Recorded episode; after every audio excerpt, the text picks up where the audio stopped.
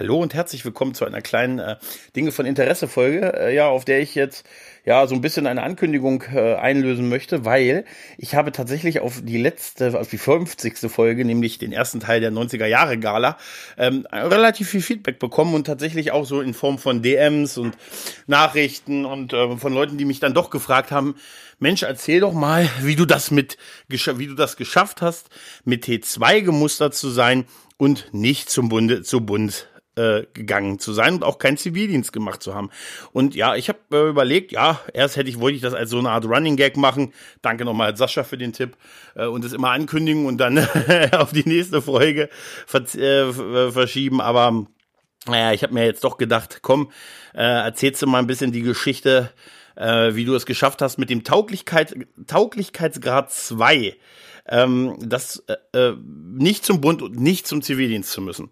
Ja, äh, ich, ich lese gerade T2, bedeutet äh, verwendungsfähig mit Einschränkungen für bestimmte Tätigkeiten. Könnte sein, weil ich immer schon Brillenträger gewesen bin. Das könnte sein. Zumindest ist mir eigentlich keine andere Einschränkung aus der Zeit bekannt, weil damals, da war ich durchaus ein, ja, da war ich durchaus recht fit und äh, ja, wie die Dinge sich ändern. Ja. Äh, das erzähle ich mal ganz kurz die Geschichte, aber um das zu tun, müsst ihr mit mir zurückspringen ins Jahr 1998. Es war 1998, meine Freundin war weg und bräunt sich. Nein, war sie nicht. Also, naja, egal. Wir springen mal kurz zurück. So, das Jahr 1998. Im Fernsehen tobte der Dominionkrieg, im Kino führte Jean-Luc Picard den Aufstand an. Roland Emmerich fand es eine gute Idee, einen Godzilla-Film zu machen und äh, Bruce Willis rettete die Erde vor einem Asteroiden. Und es gab einen Regierungswechsel in Deutschland. Helmut Kohl war nach 16 Jahren wurde er abgewählt und wurde durch eine ähm, rot-grüne Regierung unter Führung von Gerd Schröder abgelöst. Das wird noch witze, wichtig für diese Geschichte dieser Teil. Ja. Und es begann damit, dass ich im Sommer, noch vor der Abwahl, ähm, Sommer 98 ungefähr so mein, mein, äh, meine Einladung zu meiner Tauglichkeitsprüfung bekam. 17, ja, muss so ungefähr gewesen sein. Und mein Vater fuhr mich dahin äh, nach Göttingen zum Kreiswehrersatzamt und ich leistete meine Tauglichkeitsprüfung ab. Ich kann mich noch erinnern, ähm, a, dass mein Vater die ganzen Stunden, die das gedauert hat, draußen gewartet hat und einfach ein bisschen rumgelaufen ist. Respekt dafür und mich danach nach Hause gefahren hat. Gott sei Dank.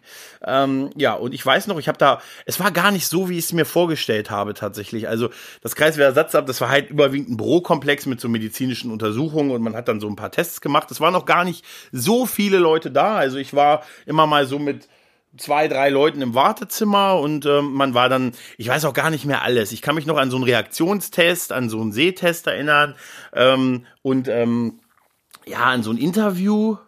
Ich weiß noch, dass ich eine, eine Bundeswehrhose anhatte und tatsächlich daraufhin gefragt wurde, ob ich ja, so ein bisschen militärisch eingestellt bin, so Richtung rechtsradikal und so. Und ich hatte einfach nur eine Bundeswehrhose an, weil wir die Tage davor halt so Taschen an den Seiten, diese BW-Hosen und wir haben halt so gestrichen und ich habe tatsächlich halt, ja, es war ja viel mit diesen Hosen rumgelaufen halt, ne?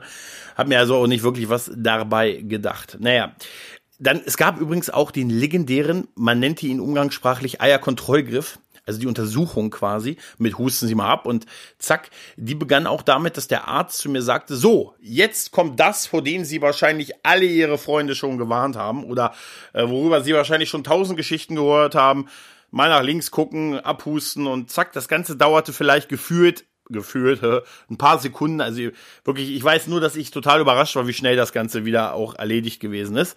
Naja, und dann wurde ich halt mit Tauglichkeitsstufe 2 gemustert. Ähm, ja, war gut. Ich hatte das so im Freundeskreis. Ich bin so in meinem Hauptfreundeskreis so knapp ein Jahr älter als die meisten gewesen und so. Also war ich quasi der Erste. Äh, aber ich war auch, äh, wir hatten so im Freundeskreis auch schon ein bisschen drüber geredet und viele haben halt damals auch gesagt, oh, Bundeswehr können wir uns vorstellen, ne? Warum nicht, ne? Auch, auch so mein Vater meinte, warum nicht, ne? Lernst das Leben, lernst du Betten machen, gut, lernt man beim Zivi wahrscheinlich noch mehr, äh, lernst du Freundschaft, kennen, kennen, Kameradschaft und so, all was man so, ey, 17, ne? Ich war 17. Und ähm, ja, und dann gab es noch ein Gespräch, was ich mir so vorstellen kann, ob ich Bund oder Zivildienst und so. Ich weiß gar nicht mehr, ob das so eine Entweder-Oder-Geschichte war. Ich weiß nur, dass ich damals tatsächlich gesagt habe, Bund kann ich mir durchaus vorstellen. Und das war dann der erste Fehler an der ganzen Geschichte. Ich weiß noch, dass ich tatsächlich gesagt habe, ja, nee, äh, für mich bunt, ja, mache ich. Ne? Aber ich war noch in der Schule und ich hatte noch über ein Jahr Schule vor mir. Und ähm, dann war halt auch, habe ich damals auch gesagt, dann würde ich halt gern erst meine Ausbildung machen. Und danach zum Bund halt. Ne? Und naja, ist halt auch immer so eine Sache, wie man da so gezogen wird. Ich glaube, damals war das so, erster Vierter war so ein Einzugstermin, erster Zehnter oder irgendwie so. Also ganz weiß ich das auch nicht mehr. Ist halt nur so meine Erinnerung an diese Geschichte halt. Die mag vielleicht auch an der einen oder anderen Stelle nicht mehr so exakt sein. Ist halt lange her. Auf jeden Fall habe ich damals gesagt, ja, Bund kann ich mir vorstellen. Ja, bin dann zurück, Schule gemacht, noch über ein Jahr und bin dann halt 99, im Sommer 99 aus der Schule rausgekommen und da war mittlerweile Rot-Grün mächtig am Werkeln und ein, ein zentrales Versprechen von Rot-Grün war, ähm, dass es äh, jeder, der eine Aus also jeder Jugendliche soll eine Ausbildungsstelle bekommen. Das war ganz zentral und ähm, da haben die ganz viel Geld reingesteckt. Ähm, also sehr viel Geld haben sie reingesteckt und das führte damals hier dazu, dass die Betriebe auch angefangen haben, viel mehr auszubilden. Und bei mir war es dann tatsächlich so, dass ich mir quasi fast schon eine Ausbildungsstelle aussuchen konnte. Also ich kam aus der Schule und es waren sofort quasi Ausbildungsstellen verfügbar. Es gab damals in der Schule so Merk, so ähm, ähm, Berufsinformationszentren und tatsächlich Arbeitgeber, die gesagt haben, ja, wir bauen hier gerade unsere Ausbildungsabteilung auf, wir lassen gerade unsere Ausbilder ausbilden und die können euch dann ausbilden und so. Und somit hatte, hatte, hatte, ich, hatte ich tatsächlich sofort irgendwie eine Wahl, äh, eine Ausbildung zu kriegen. Danke, Rot-Grün. Ja, was äh, damals aber so war, ich hätte eine Ausbildung direkt im September 99 beginnen können oder ich hatte auch einen anderen Betrieb, in dem ich auch, äh, auf den ich auch Bock hatte, auch von der Tätigkeit her, der aber gesagt hat, na, wir brauchen noch ein paar Monate, weil wir bilden gerade noch unseren Ausbilder, haben wir jetzt angefangen auszubilden. Wie gesagt, wurde halt alles extrem gefördert. Und ähm, ob ich mir das vorstellen könnte, quasi erst im Januar 2000 mit der Ausbildung zu starten, quasi so mittendrin. Und ähm, ich habe mich damals für die Variante entschieden, ah klar, klar, Alter, noch ein halbes Jahr frei und schon die Sicherheit, einen Ausbildungsplatz zu haben. Also ich muss mich in dem halben Jahr nicht um diesen ganzen Ausbildungsrotz kümmern und ich habe äh, einfach frei. Ne? Kann vielleicht ein bisschen nebenbei Geld verdienen, das habe ich auch gemacht. Und ein bisschen rumfahren und mein Leben genießen, bevor der Ernst des Lebens dann halt losgeht. Ja, und ähm, im Nachhinein müsste ich jetzt einen Zeitsprung machen und den Gregor von 98 sagen, nimm die Ausbildung von September, die gleich regulär anfängt. Äh, da hättest du perspektivisch in diesem Unternehmen auch danach ganz andere Chancen und das ist, ähm, ja, dann wäre ich, wer weiß, wo ich jetzt wäre halt. Ne? Aber habe ich halt nicht gemacht. Ich habe damals halt diese Option gehabt und ähm, dann gesagt, okay, das mache ich, äh, ist okay, auch wenn das mitten im Schuljahr bedeutet, in eine Klasse einzusteigen und so, aber ich hätte schon Bock auf den Betrieb und ich kann verstehen, dass die halt noch ein bisschen Zeit brauchen. Ähm, eigentlich geil, dass sie trotzdem schon, weil es halt die Zeit war, wo die Lehrlinge auf, also wo zukünftige Lehrlinge auf den Markt kamen. Ähm, tja, interessant eigentlich, dass sie das gemacht haben. Naja, auf jeden Fall äh, habe ich dann ein halbes Jahr frei gehabt, äh, habe dann beim Kreiswehrersatzamt noch gemeldet, dass ich einen Ausbildungsvertrag in der Tasche habe und damit war die Sache eigentlich erstmal erledigt. Dieses halbe Jahr war auch sehr geil, weil ey, ich kam im Sommer 99 raus, war ein super Sommer, viel Kiesee, mit Freunden rumgehangen, Musik, viel Party, viel Trinken. Ähm, ich war da unterwegs, ich habe so Städte, Städtereisen so gemacht nach, ich war, ich weiß, ich war in Amsterdam, eine Liebe von mir tatsächlich, Amsterdam. Ich war in äh, Prag und so, also tatsächlich auch in Orten, wo ich schon vorher auf Klassenfahrten mal gewesen bin, so, so ein paar, paartägige Städtereisen dahin gemacht mit so dem einen oder anderen Kumpel. Und das war schon geil. Das war schon echt geil. Und halt, wie gesagt, viel Zeit. Hab dann noch nebenbei so ein, so ein, äh, meinen ersten Job quasi angenommen, indem ich so einen Halbjahresvertrag hier bei so einem örtlichen Getränkehandel angenommen habe, den es schon lange nicht mehr gibt. Äh, nicht wegen mir, aber das war auch nicht cool. Also habe ich auch gelernt, dass es nicht cool ist, irgendwie als Aushilfe zu sein. Ich war so Abrufaushilfe. Es ging so um Regale auffüllen im weitesten Sinne. Und äh, die wollten auch, haben mir damals am Anfang gesagt, ja, du sollst auch mal einen Gabelstapler fahren lernen und so. Das haben sie aber dann nie gemacht. Also sie haben mich anscheinend nicht so sehr, naja. Ich weiß also auch noch, wie ich meine erste Stunde verbracht habe, in der ich wirklich für auf Karte für Geld gearbeitet habe.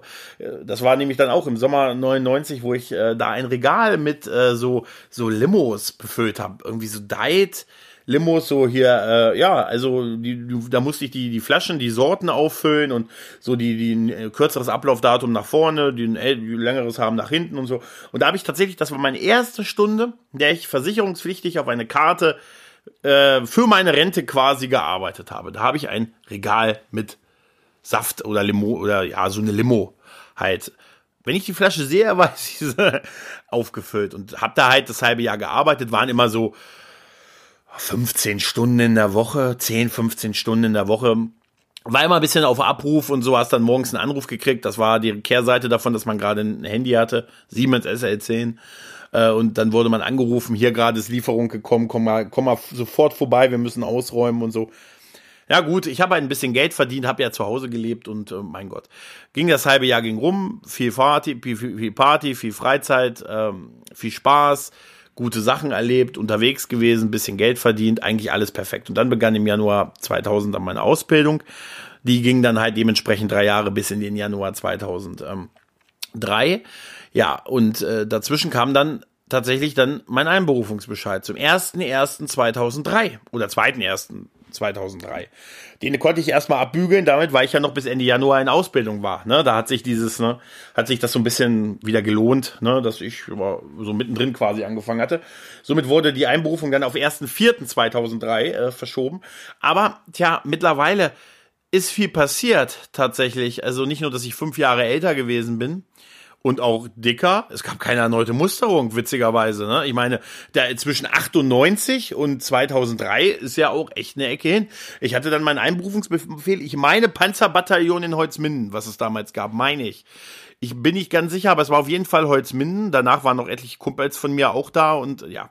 Es hatte sich aber tatsächlich einiges äh, geändert. Äh, unter anderem so ein bisschen das offensichtlich weltpolitische, der 11. September hat, war da. Wir haben gesehen, was aus Krieg Hass wird, deutsche Truppen im Ausland und äh, haben sich an Kriegshandlungen beteiligt. Die USA befand sich im Kampfkrieg gegen den Terror und irgendwie war so eine latente, ja, die 90er, die witzigen Fun Eurodance Party äh, Love Parade 90er sind vorbei, aber jetzt wird's ernst äh, Einstellung.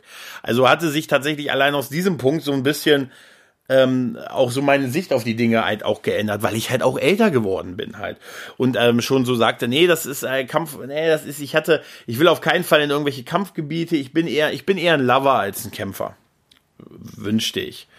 Ich wünschte eigentlich, ich wäre eher ein Tänzer als ein Kämpfer, aber egal. Auf jeden Fall war das einer der Gründe. Der andere Grund war aber auch schlicht und ergreifend, und da muss man auch so ehrlich sein, ähm, meine Erfahrung, die Kumpels von mir gemacht haben, die dann eher dann, obwohl sie ein Jahr jünger waren, aber eher dann diese Sachen gemacht haben. Und ich hatte die zwei, ich hatte zwei Fraktionen. Die eine Fraktion war beim Bund und die haben, wie sie viele sagten, die schlimmsten zwölf, zehn Monate ihres Lebens erlebt. Die wollten da eigentlich auch nicht hin. Also als sie dann da waren, hatten sie Heimweh, äh, irgendwelche Gewaltmärsche, waren immer total fertig, wenn die hierher kamen, hatten kein Geld, weil sie waren in der Kaserne untergebracht und die wollten wollten aber eher hier, hatten hier auch Freundinnen und so, da sind sie eher, haben sich den Stress gemacht, fast jeden Abend, sobald sie konnten, wenn sie konnten, nach Hause zu fahren und in der Früh um vier Uhr gleich wieder in die Kaserne. Und die haben natürlich zehn Monate vor sich hingeflucht. In einer Tour.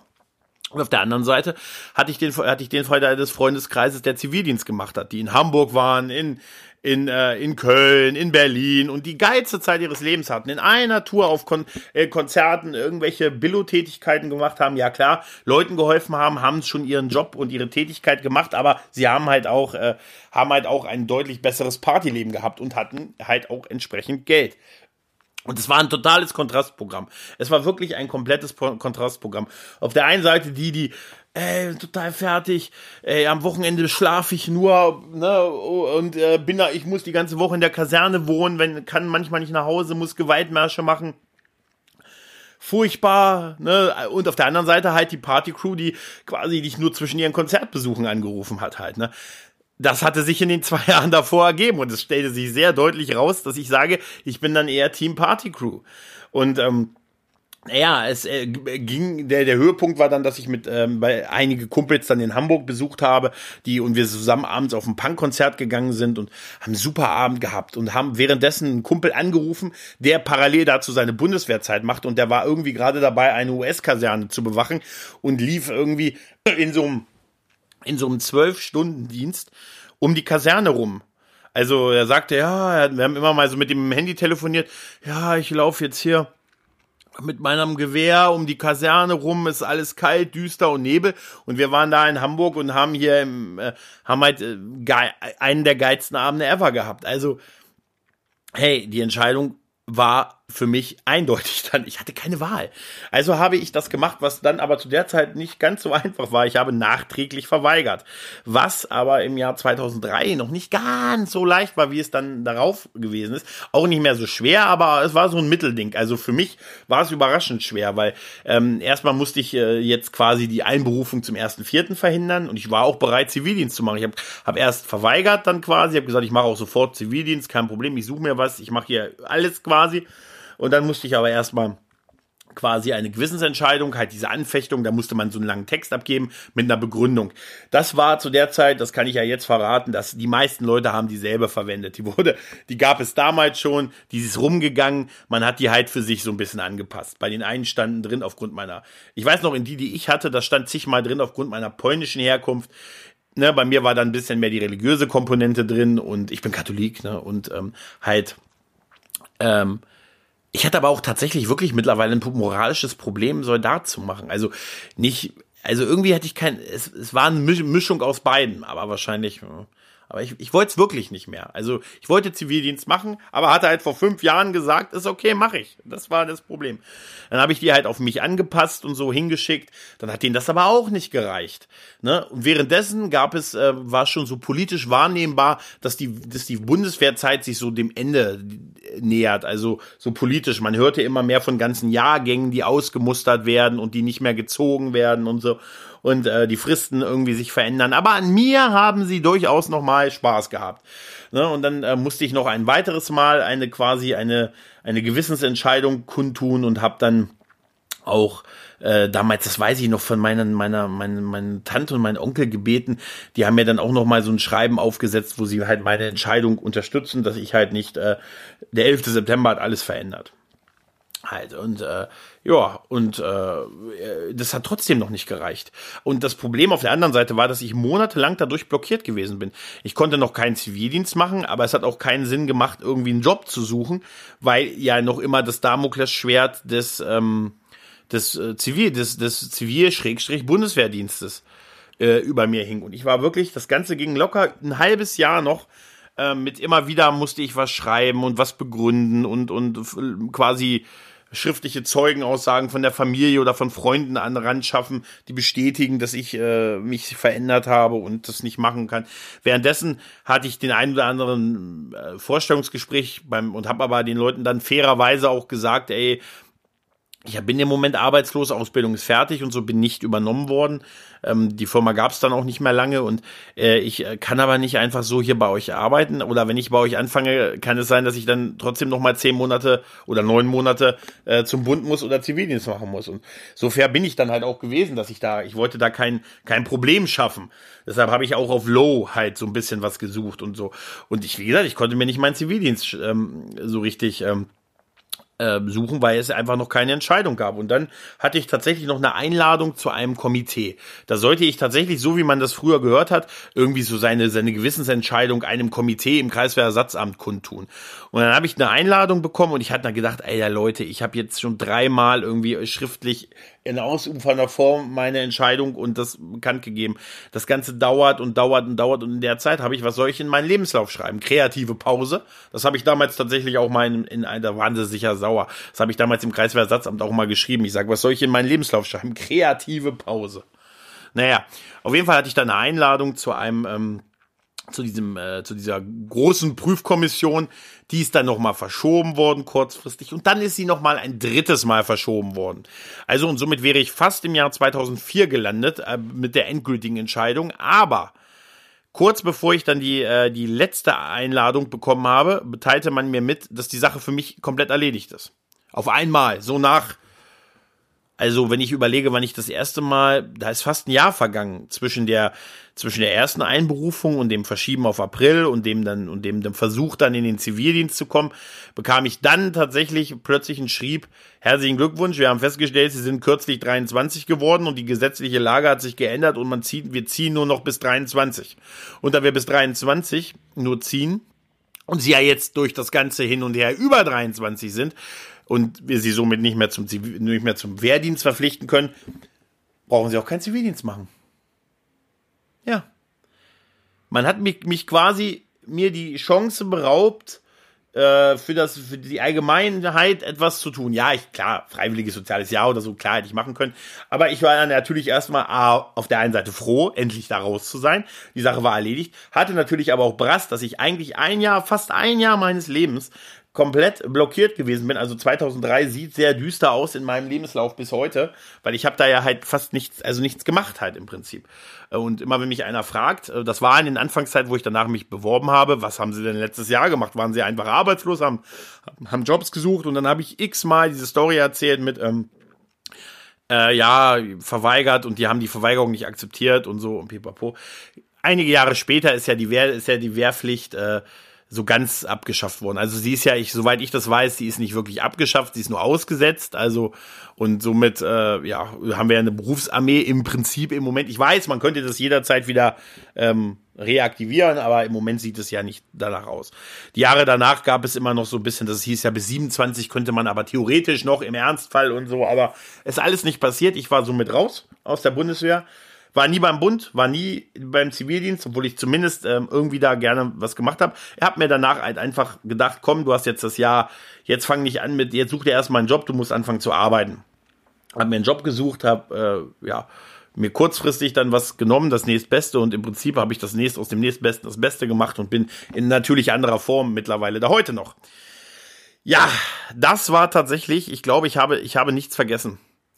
Aber ich glaube, da, ja, das war meine Geschichte, wie ich damals Weiland ähm, 98 mit T2 gemustert wurde und nicht zum Bund und nicht zum TV-Dienst damit musste. Mein Gott, hätte ich die Chance auf das, auf die zehn Monate, auf die zehn Partymonate in Hamburg nur bekommen. Nein, ich hätte wirklich einen Zivildienst gemacht. Also es wäre wirklich, hätte man mir einfach gedacht im ersten Schreiben, dass, also ich meine, die müssen doch gewusst haben, ja, irgendwie ändert sich die Rechtsprechung. Man merkt so ein bisschen, der politische Wille ist nicht mehr da, da irgendwie so die Leute durch die, durch die ganzen Sachen da zu, äh, zu hacken. Ne? Und ich fand auch, dass es, ähm, mir wurde damals auch immer schon gesagt, das ist schon viel harmloser, als es ein paar Jahre davor war. Und äh, äh, mir haben so viele Leute wie mir 2003 gesagt haben, ach, diese Kommission gibt es doch gar nicht mehr. Und wie gesagt, ich kann zumindest sagen, ich habe zwar nie vor ihr gestanden, aber ich hatte zumindest drei Einladungen. Naja, das war meine, das war die Geschichte. Ja, ich hoffe, sie hat euch ein bisschen unterhalten. Ach, ist doch schön aus seinem Leben zu erzählen. Ansonsten, äh, tut Gutes, macht's gut und ciao.